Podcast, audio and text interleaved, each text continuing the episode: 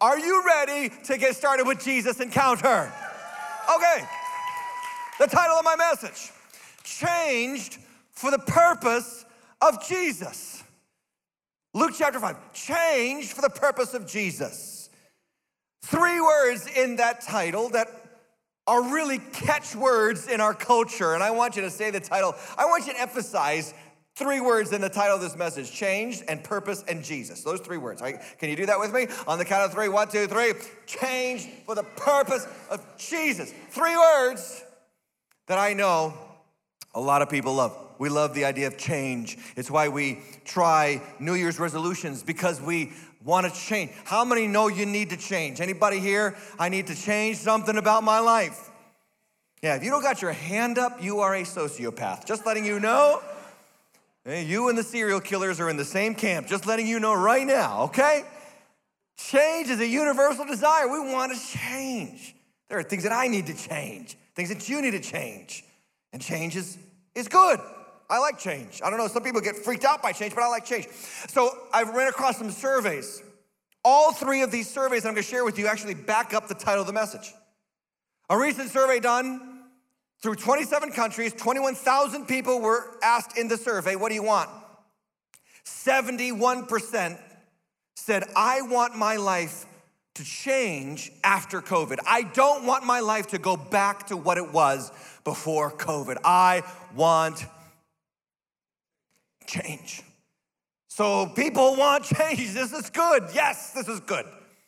Because if you look at the world I'm looking at, I always say it is seriously messed up. People need to change. And I do too.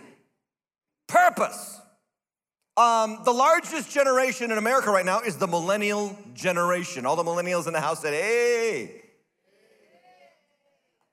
Your voices are getting deeper. You're getting older. So good, that's wonderful. Um, you're the largest generation in the history of our country. I don't know if you know that. Uh, and you are the biggest swath of the population. Good news 72%, no, sorry, sorry 75% of millennials, three out of four, say that the most important thing they want in life is purpose.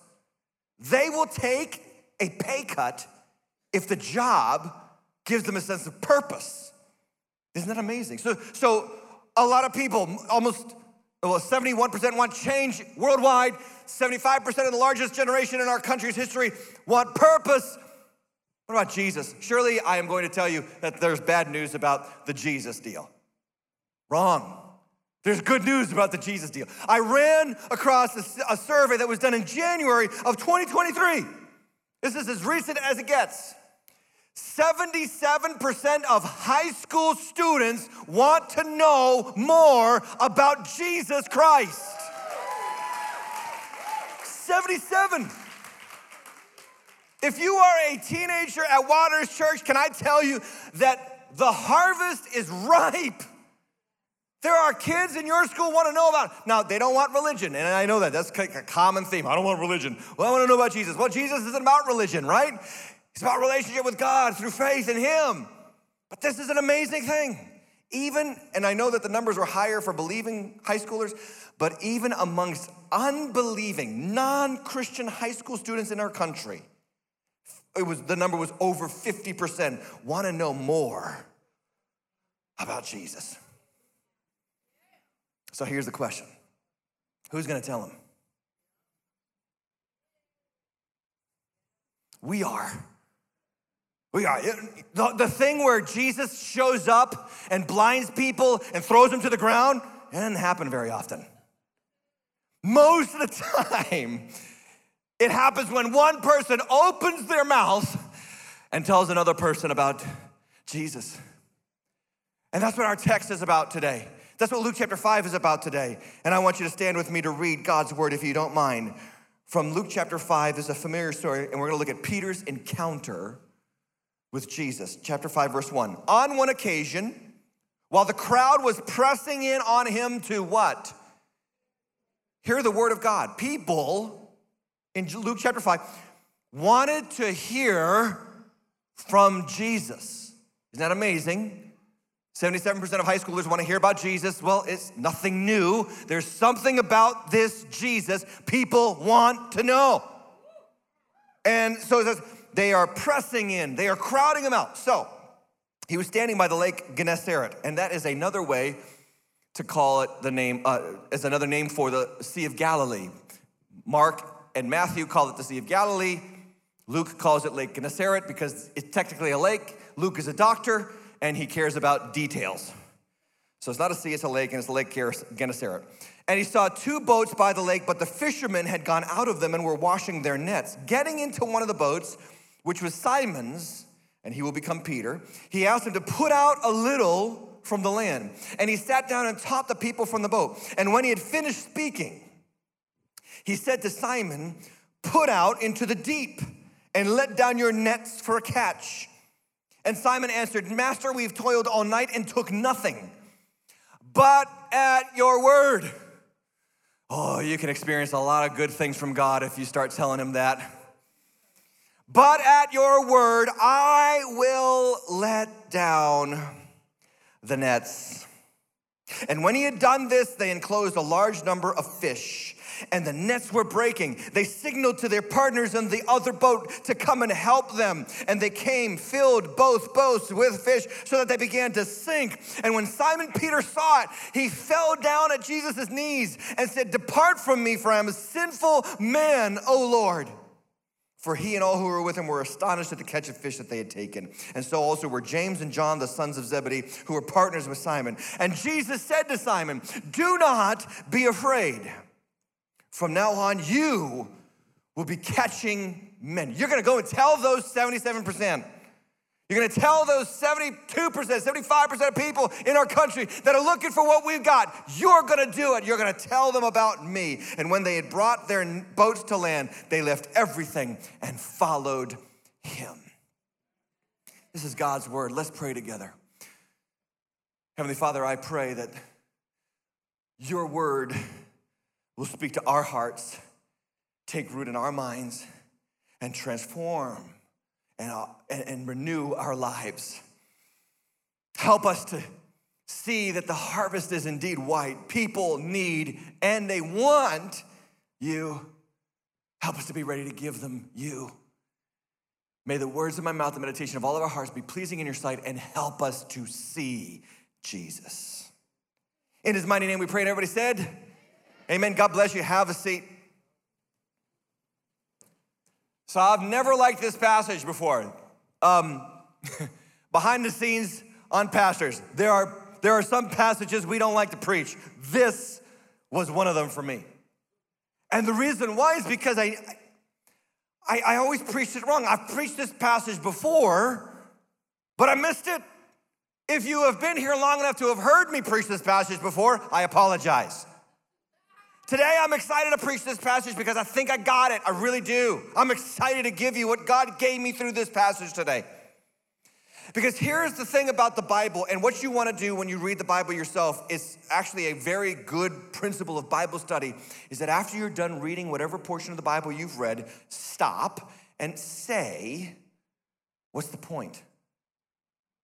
Don't just read the Bible, examine it. Ask yourself questions. Questions lead to answers. Answers lead to better living. So when you read a portion of the Bible, a chapter, a verse, a passage, a pericope, you ask, what's the what? Point. The question for this passage is, what's the point? And this passage has a lot of opportunity for people to miss the point. You understand that the Bible can be twisted and manipulated to hurt people? Most times it's twisted for two reasons. Number one, for a man to gather a large crowd around himself and tell people what they want to hear. That's manipulating the Bible. Secondly, and usually hand in hand with that, is using the Bible to teach people how to get rich because everybody wants to get rich. And if ever there was a proof text for how to get rich false preaching, it's this one. All you gotta do is listen to Jesus, and your nets will be overflowing and your boats will be filled with fish. Just a little bit of obedience will lead to abundance. Whoa! Is that the point of this passage? No. The point of this passage is not how to get rich or how to catch fish. The point of this passage could also be misled to make you believe that that this is just about miraculous things. And if you're not experiencing the miraculous, you haven't experienced Jesus, and so you're missing it. Jesus is about miracles, and so search for miracles, aim for miracles, and you will be blessed. And that's not the point of this passage, is it? And another conclusion we could come to about this passage is that this passage is about um, leaving everything, because that's what the disciples do. Leave everything and follow Jesus. So get rid of all your possessions, get rid of your car, your house, everything, and just follow you. Trust God. Live an aesthetic lifestyle. That's the point of the passage. And guess what? And good news, Americans, that's not the point of the passage. I said good news, Americans, because we love our stuff. That's not what this passage is about. But what is it about? What's the point? Well, here's a pro tip for Bible study. Little, little heads up. Whenever you're reading a passage of the Bible, the point of that passage is directly tied to the point of the book in which the passage is. So the Bible is not one book, the Bible is 66 books 39 in the Old Testament, 27 in the New Testament. They all have a point. The point of Luke's gospel is different, slightly different than Matthew's gospel or John's gospel. Um, the point of Romans is different than the point of Job. And I understand they're all tied to the big point that God has sent Jesus Christ, his son, to save the world. But they're all got little specific points. And so the point of this passage is tied to the ultimate point of Luke's gospel. That's where we are. We're in Luke's gospel. So so you got that? Tracking with that? So the to understand the point of this passage, we got to understand the point of Luke's gospel. And what is Luke's gospel? Write this down. Luke's gospel is a gospel for Gentiles. Matthew is written for Jews. The reason why we know that is because on the first page of Matthew's gospel, the first words are the gospel of uh, the genealogy of the Jesus Christ, the son of Abraham, the son of David. You don't get more Jewish than mentioning Abraham and David in the first line of your book. Mark's gospel is written to Romans. Luke's gospel is written to all the other nations. Couple of heads up on why I know that. Luke's Matthew's genealogy, the lineage of Jesus goes back to Abraham. Luke's genealogy from Jesus' line goes all the way back to Adam. He's got other nations in mind. Um, another key point here Jesus in Luke chapter 4 goes back home. He's been doing some miracles in Capernaum. He goes back home. He attends Sabbath. Uh, synagogue, Sabbath on, on in the, uh, he attends Sabbath in the synagogue, and as they did every week, they handed people scrolls to read. Jesus comes to the Sabbath in his hometown Nazareth. They hand him the, the, scroll of Isaiah. He unrolls it. He reads from Isaiah's prophecy. It says, The Spirit of the Lord is upon me because he has anointed me to preach the gospel to the nations and, and, and, and bind, uh, uh, set the captives free and open blind eyes. And then he rolls up the scroll and he hands it back to the attendants and he sits back down in the synagogue. And then he says this Today, this scripture has been fulfilled in your midst. And everybody's like, whoa. And if you read the text, it says, and they started to think, wait a second, this is Joseph's son. And they know that Joseph comes from David's family. And God promised that God's Messiah, who would save the Jews, would come from David's line. And so, could it be that Jesus Christ is the true Messiah that is sent to save us? And then Jesus kind of like pours cold water on their, on their postulation. It's a strange passage. He says, um, Doubtful you will quote this proverb for me a prophet is not without honor except in his hometown. In other words, I'll get respect everywhere, not just here. And then he says, in the days of Elijah, remember that the prophet wasn't sent to any one of the widows of Israel. He was sent to a widow in Zarephath in Sidon, where Jezebel was from. And then he says, and remember that Elisha wasn't sent to any of the lepers of Israel, but he was sent to a leper named Naaman, who was a general in the Syrian army who had defeated Israel. In other words, I'm not just here to save Israel, I'm here to save all nations. And man, if there was a way to tick off first century Jews, it was that. Because they had been subjugated to the Romans for over 200 years by this time. Before the Romans, the Greeks subjugated them. Before the Greeks, the Medes. Before the Medes, the Persians. Before the Persians, the Babylonians. And a host of countries before that had subjugated and abused and used the Jews. And so they longed for God's salvation and God's Messiah to come and set them free from the occupying force politically that had controlled their life. And Jesus shows up and says, Here I am. I'm the Messiah, but I'm not here to save you politically. I'm here to save you spiritually. I'm here to save not just Israel, I'm here to save all nations so that anybody from anywhere can know the Father. Luke's, Luke's message is God's salvation is for all nations. In fact, just back up one verse into Luke chapter 4, and you'll see it, the last two verses. Verse 42, it says, And all the people sought him and came to him and would have kept him from leaving them, but he said to them, I must preach the good news of the kingdom of God to where? To where? Other towns as well for I was sent for this purpose. Hey, why does Waters Church start new churches? Why do we go to new states? Because we're following the example of our Savior Jesus. We're not here just to create one big church in one town in America. We want to see America saved. But we can't expect America to come here. We got to go there. That's why we're doing what we're doing as a church, because this is the heart of God. And the point of this passage is tied to the point of Luke's gospel that God wants you to encounter Him, Jesus, so that you can live in the purpose of God. And the purpose of God is to save your friends and neighbors with the gospel of Jesus Christ. High school students, 77% of your friends Want to know about Jesus? Millennials, 75% of your co generational cohorts want purpose. Where do you find purpose? But in the one who made you. And 71% worldwide want change. And who can change anybody? We can't change ourselves. God changes us through Jesus.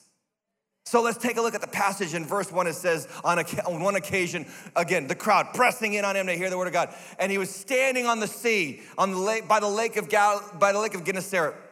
And so he makes some calculations in his mind. And in verse 2, it says this He saw two boats by the lake, but the fishermen had gone out of them and were washing their nets. And so Jesus is God. He's God the Son. It, the scripture says that all things were created by him and for him. And so he understands the physics of audio.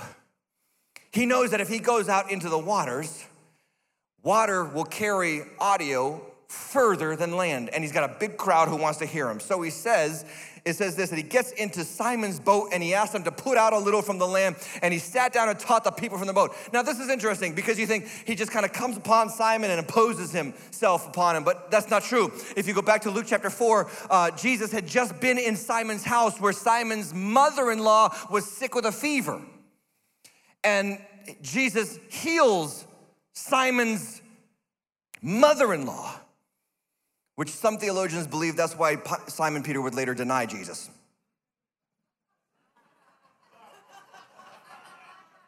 Terrible joke. It fell flat in the first service, it fell flat in this service. I'm abandoning it forever. That's not true. That's not at all accurate. Anyway, he healed Simon's mother in law. So Simon knows that this guy has uh, uh, um, miraculous powers in him, in his person. So Simon is willing. Jesus has put out a little from the deep, put out, put out a little from the water. And he preaches all day. Now, understand this that in those days, Jesus preached all day, eight hours to 10 hours a day. Um, that was in the days when people had what we used to call an attention span, before the days of TikTok. Now, I'm thankful that I don't have to preach eight hours because that would exhaust me. So thank God you don't have a long attention span. But Jesus and those people, they did. So he preached eight hours. And at the end of the day, verse 4 says, when he had finished speaking, he said to Simon, Put out into the what? Put out into the what? It's on the screen right there. If you just, anybody speak English, read, right? Okay, so put out into the deep and let down your nets for a catch. And Simon answers in verse 5 Master, we've toiled all night and took nothing. Let's stop there for a second. What has Peter been doing for the last eight to 10 hours? Mm-mm. He's been holding that boat. Anybody ever been on a boat? Unless you have a trolling motor, that boat's gonna float somewhere else. So he's in Peter's boat. Peter has put the boat out into the water, just a little ways, in shallow water. And he's been holding that boat for eight hours while Jesus preached and teach, taught the people. And then, and then this is another factoid about fishing in those days on that sea. And this still happens today on that sea. I've been there. Fishermen would fish all night because the fish would come to the surface at night when the water was cool. And in the daytime, when it was hot, they would go down into underneath the rocks and to the springs that fed the sea where there was freshly oxygenated water where they would thrive.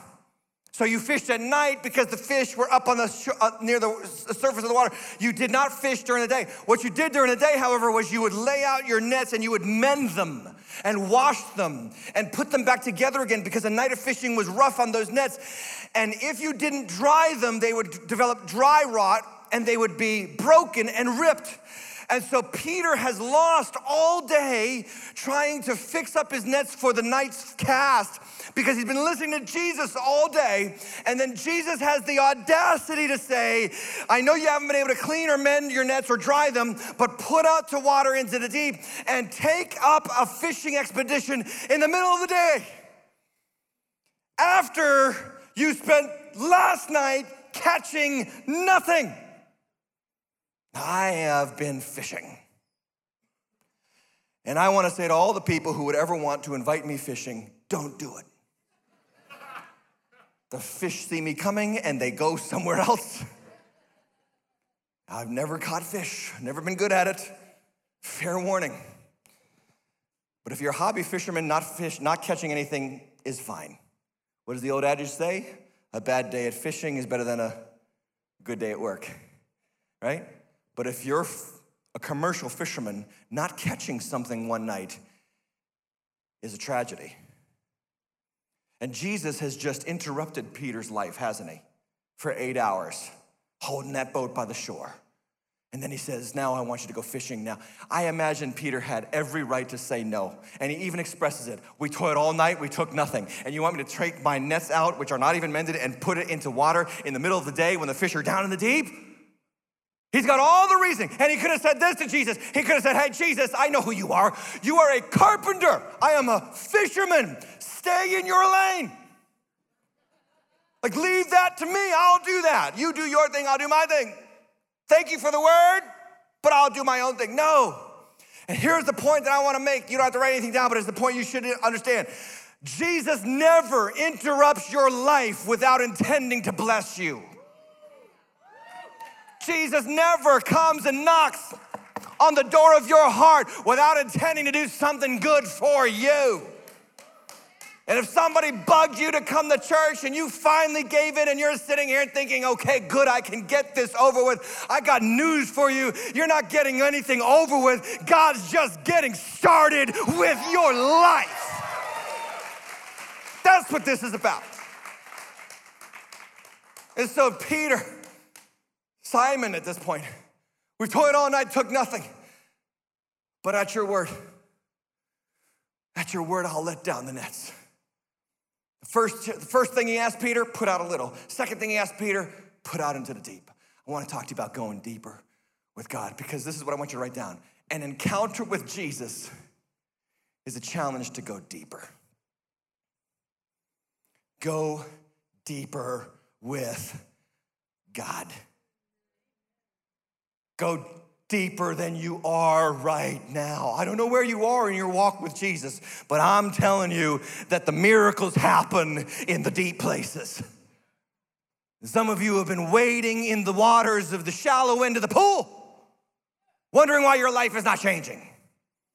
I got so inspired by Chris's phenomenal sermon illustration two weeks ago. I thought, I gotta bring out my own props and do my own thing again. So, Chris, bring that out for me, because this is a picture for you of where a lot of Christians are right now in their life with Jesus. They're in the kiddie pool, they're in the shallows, just dipping their toes into the waters of, of Jesus and the gospel. And you know what? The kiddie pool is appropriate for some people. That, that looks totally normal. I mean, if it was alive.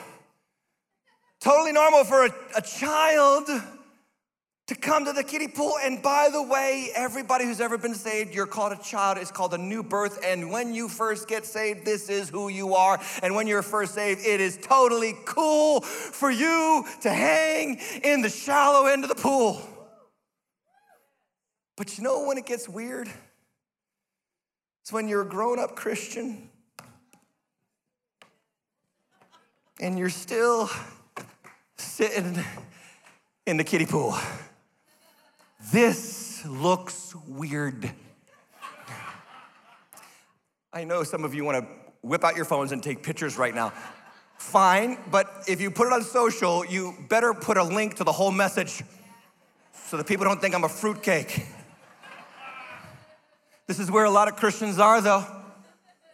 God has asked you to go to the deep end of the pool. And you've been sitting here, and frankly, in the courts of heaven, you look weird. Moses is up there saying, Move! Don't you realize that I delivered a nation from slavery with a staff? David's up there saying, Don't you know that I ran out to the battle to face Goliath? Daniel's up there, Don't you understand? They threw me in a lion's den. I mean, at some point, if you want to experience God in a supernatural way, you got to get out of the safe places and get into the deep places where God really puts you on notice and gets you to trust Him and not yourself. This is, this is what, where, where, where you encounter Jesus. And some of you, you take it even to a high level. You're not even in the pool yet. Chris, bring me out that second thing. You're playing is super. You're playing is super safe. This, this what you're doing right now. You're just coming to church. I'm just here visiting. I'm not sure I want to get in yet. Some of you, this is what you've done. I know, I know that God tells me to get baptized if I believe on Jesus, but I want to pray about it for a few more years. Are you serious? You never pray about what God tells you to do. Some of you are like, well, I try to give God some money, but the tithe is out of the question. You're in the kiddie pool. You're playing it safe with God. And if there's one thing that I have hated since COVID started, it's the word safe. Because there's no such thing as safe.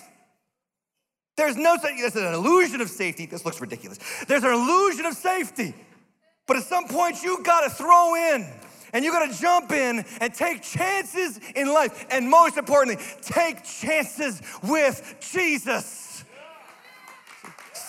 Some of you listen to me. Stop tipping God and start tithing. Tithe means one tenth. Quick story for you from me. My wife and I have been trying to sell a house. We got no bites for two months. None. Zero. In this market. I did some examination of my finances. I said, something's not right. I'm out on, I'm misaligned. I did some financial, some financial investigation in my life, and I said, I realized that I, I wasn't at the tithe. I was below it. And I said, Lord, I'm so sorry. I repented and immediately changed the figure. We're gonna bring 10% to God's house of what comes into our house.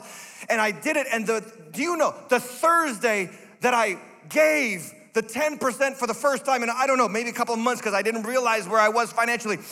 Um, got a call from the realtor the next day house is sold in Jesus' name. That's how God can operate in your life. When you get out of the shallow and you get into the deep. But this is just a theory until you realize what it really looks like in your life. What does it really look like to get into the deep? Three points, and then we're done. Number one, I got to abandon what I think or know and trust in God. Some of you, the hurdle in your life is not what other people are doing to you, it's what you think about what you should be doing. It's about what you know. It's about, and, and here's for some of you, uh, older Christians, listen to me. Listen, I know I talk to the young Christians a lot. I talk to the younger generation a lot because let's face it, uh, I got a lot more time left with them than you.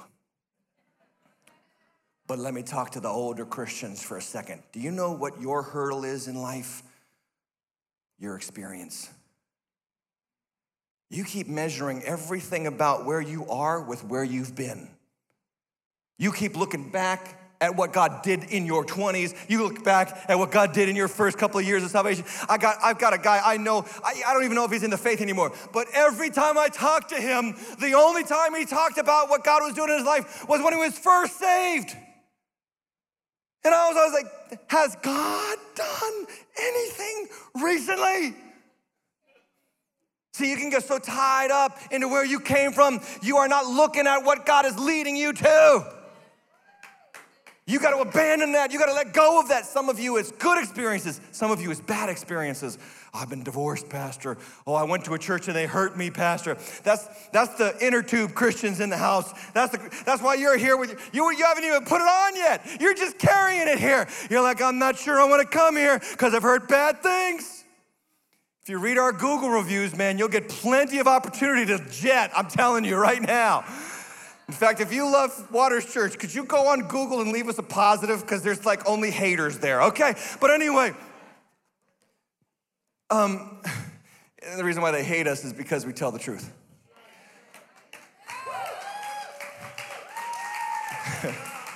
Jesus, Jesus said, "You hate me because you I bear because I bear witness to the truth." The last series I did, anybody remember? It was on pride in June. we had people leave, get up, and walk out. I was like, yes. They walked out on Jesus, let them walk out on me. You go back on our YouTube page, you know, the most watched videos in the last year were those two messages on pride. What does that tell you? People are hungry for the truth, even when some people hate it. This is where some of you are, though. I don't know if I can trust you, Pastor. Talk about this big expensive vacation you just went on. now you're talking about tithing. Hmm. I don't know if I can trust this church. Pastor's not wearing a collar. Got this modern music. Where's the old hymns? Where's the organ? Where's the uncomfortable pews? Doesn't look like a church. Where's the steeple? The church is not a building, friend. The church is the people of God who love Jesus. You got to get out of the you got to get out of the shallow end of the pool. And you'll never get out of the shallow end of the pool if you still follow what you think, what you know, and what you've experienced. It's a hurdle for some of you. The book in the Bible that is what we call the source of wisdom Anybody know what name it is? Proverbs, book of wisdom, right? Do you know what Proverbs regularly does, though? It tells us the way to get wise is to consider yourself a fool. It, the only people who get wise are the people who realize they aren't wise. Are you following this? So let me give you some examples from Proverbs because it's there in your notes. Proverbs 12, 15. The way of the fool is right in his own eyes. Well, this is what I'm gonna do. I'm gonna do it because I know. Cause I... Fool. A wise man, what? But at your word, I'll let down the nets. Proverbs 18, 2. A fool takes no pleasure in understanding, but only in posting to Facebook. That's the modern translation. Proverbs 28 26. Whoever trusts in his own mind. Hello, Americans. I know because I went to school and I went to college and da, da, da, da, Your degree means nothing in the courts of heaven. God bless you if you can use it and leverage it into a great occupation, and, and I, I don't fault you for that. And there is something to knowledge and growing and wisdom and education, but, but there is worldly wisdom and then there's heavenly wisdom. Whoever trusts in his own mind is a fool. And, and I like this because people say, well, I'm just going to trust my heart. I'm just going to, I'm going to, tr- I'm going to follow my heart. You've never read what the Bible says about your heart. Jeremiah 17, verse 9, one of my favorite verses. It says, The heart is desperately wicked and beyond cure. Who can understand it? How's that heart working out for you? It's a deceiver, it's a liar. My, my heart, my mind lie to me on a regular basis. Now you say, Well, Pastor, I'm confused. Who should I listen to? God. Well, how do I listen to God? He's given you everything you need to know how to live blessed, how to walk not stressed, how to work, how to succeed, how to raise your kids. It's all in here. It's not like he's been hiding it somewhere. Work it, trust it, listen to it. Take the steps of faith that God asks you to take. Get into the deep end of the pool. The Bible says in, in Romans, in 1 Corinthians 8, it says, We all know that knowledge, we all know that we all possess knowledge, but knowledge puffs up. Love builds up. Then he says, If anyone imagines that he knows something, he does not yet know as he ought to know. I don't know what I need to know. This is where we get humility from. I still got learning to do. I've been pastoring for 25 plus years. I still got something to learn. I'm still growing in Christ. Are you? Got to get into the deep end of the pool. We always love Proverbs 3, 5, and 6. Oh, this is one of our favorite coffee cup verses. Trust in the Lord with all your heart. Lean not on your understanding. In all your ways, acknowledge Him, and He will direct your paths. But you know what I find most often is the problem with this verse is that most Christians only come to this verse when all of their best options have dried up already.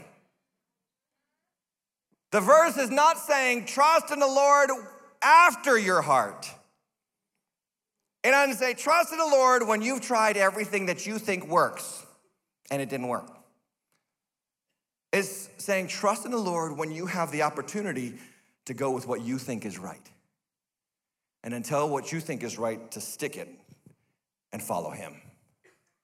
Then your paths become straight. Write this down so I know you're getting point one. Going deeper means trusting God in the areas where I currently believe I'm right. That's what it means to get into the deep end of the pool. Some people think that deepness is just, oh, Greek words, Hebrew words, finding Bible codes, secret messages. Did the Bible in the Hebrew language predict Hitler? that's not deep, that's just a jaunt. No, no, deepness is when we stop letting this and this call the shots and let God be God, at your word, I will let down my nets. Number two, going deeper means abasing our best concept of ourselves. Now we're going to get to my favorite part of this passage. It's my favorite part. Abasement. That means humility. In fact, the definition I think there is in your notes. It is to reduce or lower as in rank, office, reputation, and estimation. So lower your rank before God. Lower your estimation of self in the eyes and presence of Jesus. Look at what happens to Peter. Everybody sees the catch of fish, everybody sees the boat sinking, everybody sees that Jesus' word works. But Peter has a particularly powerful encounter. In verse 8, it says, He fell down at Jesus' knees and said, Depart from me, for I'm a sinful man, O Lord. I hear the testimony of many people, and I think, I don't know if you're saved. I don't know if you've actually received Christ yet. Because this is not some self actualization program. Hear me very clearly. If you hear nothing else this weekend, hear this. Jesus did not come to improve your life. And he did not come to be your personal assistant. And he did not come just to make things better for you. Because if he makes things better only, you'll say, I don't need him anymore. When people meet God, they fall apart in themselves. Let's get this right for our baptism testimonies. Let's get this right. I came to Waters Church and I met Jesus and I realized that he saw me for who I really am, that the facade I put on Facebook and the facade I put on with makeup isn't who I am. It's just a show for the world, but he saw me in my sinfulness and still loved me. And that's why I trust him because he knows me, every part of me, and still died for me. That's salvation. I come to Christ because I know I'm broken in sin. I come to Christ not because I went through hardship and hard times. No, I come to Christ because I know the worst person in my life is me. I need to deny me and follow him. And this is what Jesus said. This is stuff that doesn't get preached on the YouTube pastors, it doesn't get preached anymore. If anyone comes after me, let him deny himself, take up his cross, and follow me. I'm not here to improve your life, I'm here to change your life. I'm not here to give I'm not here to give you a new house, I'm here to give you a new heart. I'm not here to just put money in your pocket, I'm here to put my Holy Spirit in your body. Because you can't do this on your own. And you can't change yourself on your own. And listen to me, Peter joins a good crowd of witnesses. Good company he's in right here in Matthew, in Luke 5 8. He's in good company. Let me, let me give you some other people from the Bible who met God and fell apart. Isaiah 6, verse 5. Isaiah sees the Lord in the temple. The train of his robe fills up, and he says, Woe is me. The prophet doesn't say, Woe to this nation. No, no, he sees God. He says, Woe is me. I'm lost. I'm a man of unclean lips, and I've, I live among people of unclean lips, and my eyes have seen the King, the Lord of hosts.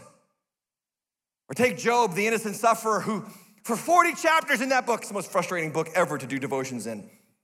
For 40 chapters, he argues his case before, I'm a good person, I'm a good person, I don't deserve this, I don't deserve this. And then in Job chapter 42, God shows up and Job says, I heard about you with my ear, but now my eyes see you, therefore I despise myself and I repent in dust and ashes. You know you've met God when He reveals how sinful you are and how good He really is, and chooses to forgive you of your sins and makes you a new person because His grace always outweighs our sins. That's how you know. Or Gideon, the mighty warrior who took down the Midianites with 300 men, he perceived that it was the angel of the Lord. He said, Oh God, I've seen you face to face, I'm gonna die. Or John the Revelator on the Isle of Patmos in Revelation chapter 1 17, he sees Jesus in his glory, and it says, When I saw him, I fell down at his feet as though dead. There, there's too much boyfriend Jesus in the church of Jesus Christ. He's not your boyfriend, he's not your business partner, he's not your bestie. He's God, he's holy, he's righteous and my sins and your sins are an offense to his character. And we don't come to him on our terms, we come to him on his terms. That's why there was one door in the temple of Israel, because there's one door to the courts of heaven, and that door is the blood of Jesus Christ and the cross on which he hung for you and for me. That's the way to be saved. Write this down so I know you're getting it. God's best servants understand that he operates on the basis of gifts, not wages. You don't earn it. America's favorite religion. I'm a good person. I'm a good person. A, no, you're not. Pastor, are you trying to make me feel bad about myself? Yes. Because Dr. Spock lied to you. He told you all you needed was self esteem. So don't spank your kids and they're wonderful little snowflakes and they're special and they're one of a kind and just build them up and never say no. Just guide them and never say no. What kind of horse manure was he rolling up and smoking? Because now we have a generation of college students who can't even face different thoughts without running to a safe space or being triggered. If you build up people's self esteem, they'll think they're always right. They'll think that everybody else is wrong, and that's how you get them calling for societal change instead of individual change. Are you hearing what I'm saying? Because this is really good preaching right here. I'm just saying, no, you don't have to clap. You don't have to clap. I feel better when you don't get clappy. Sometimes.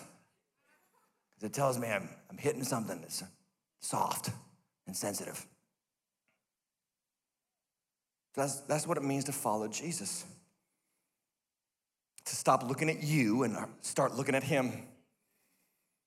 What does Paul say? There's nothing good in me. There is nothing good in me save Jesus Christ.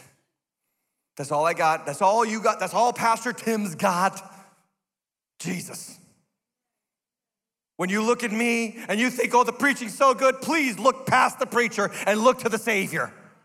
That's it. That's who you got to look to because that's who came for you and who died for you. Point number three going deep means adjusting our profession to God's purpose in the world. It's kind of amazing that Peter was a fisherman and, and Jesus says, I'm going to make you a fisher of men. In other words, Peter, I want you to see that your profession is not a joke, it's actually an illustration for what I want to do through your life. And after just three years of walking with Jesus, on the day of Pentecost in Acts chapter 2, Peter gets up in front of a bunch of people who were hating Jesus and calling for his crucifixion just seven weeks earlier. And he says, You people with your wicked hands, you put the Lord of glory to death, but God has raised him up on, from the dead and has seated him at the right hand side of God the Father. And we are witnesses of this. And you need to repent and believe. And 3,000 people he hauled in the fish and filled the boats because they all got saved with one sermon. That's a powerful fisherman. You and your profession have a purpose in God. You're not just going to high school, young people. You're a witness for Jesus Christ. You're, you're not just going to the accountant's office, you are an ambassador for Jesus Christ where you are. You're not just raising kids, you are raising future warriors for the kingdom of heaven. And you got to see your life like that. That's the purpose that God made you for. He wants to take your space and give it purpose for His glory. That's why they get up and that's why they walk away and, and leave everything. They walk away from all that they have and they walk and they follow Jesus. Write this down in your notes. God wants to take my place and give it kingdom purpose. That's what He wants to do with your job, with your family, with your home. And I don't know, you might be surrounded by unbelievers and you might think, I'm getting nowhere. You never know what you're doing. That, that, that economy happens in the unseen realm. But years from now, and we got a guy in our, in our Apollo Beach campus, this is so great. We got a guy in our Apollo Beach location, and, and he told me the story of a guy that he used to work with that was a Bible thumper. And he would come in at lunch and he would open his Bible and put the Bible. And this guy who now goes to our Apollo Beach location, he would mock that guy at his job every time he pulled the Bible out. And he would say, That's not for the workplace, that's for your church. Go to your church. He would mock that believer. And do you not know that nine years later, he was in this building, raising his hand, giving his life to Jesus? He called his friend and said, Remember how I used to mock you? Now I'm following Jesus with you you. You never know the impact that you're going to have where you are with Jesus inside of you. So I was in Rome, and if you go to Rome, it's kind of like the tale of two cities. Because you can go to the Colosseum, this ancient structure from the Roman Empire, this holdover from a, a God hating, human worshiping society called the Roman Empire. And in that place, and I remember I was walking around, I couldn't get in because the line was too long, so I didn't go in, but I walked around and I, and I thought to myself, man, they used to crucify my, my brothers and sisters in this building. They used to hand feed them to lions. They used to burn them alive on the stake in that building. Christian, if I was there 2,000 years ago, they'd be coming for me. Now it's a tourist destination. Fun fact about the Roman Colosseum they put a cross where the emperor used to sit and watch Christians get burned alive at the stake as a symbol that the Roman emperor is no longer the Lord of this earth. Jesus Christ and his crucified body and his resurrected body. That's the Lord. And you can go across the river, go uh, a mile and a half away from the across the Tiber River, and you will find St. Peter's Basilica. Literally, about 30 minutes after being at the Coliseum, I'm in St. Peter's Basilica. I'm walking across this enormous space where up to 300,000 people at one time have come to gather in the name of this carpenter from Nazareth. It's been doing that for 1700 years. People from all over the world come there and worship Jesus there. And I'm not a Catholic, but in that moment, man, I was pretty stinking impressed. And there's a museum that goes all around St. Peter's Basilica that, that has so many artifacts that if you spent one minute in front of each artifact, it would take you nine years to see everything. All because of a Nazarene carpenter named Jesus. And I thought to myself as I'm walking through St. Peter's Basilica, I'm thinking to myself, this is St. Peter's Basilica. This is St. Peter's Basilica. This is St. Peter's Basilica. And it's there today because one man said, I worked all night. I tried my best. But at your word, I will let down my nets. What will happen in your life and with your home if you do the same?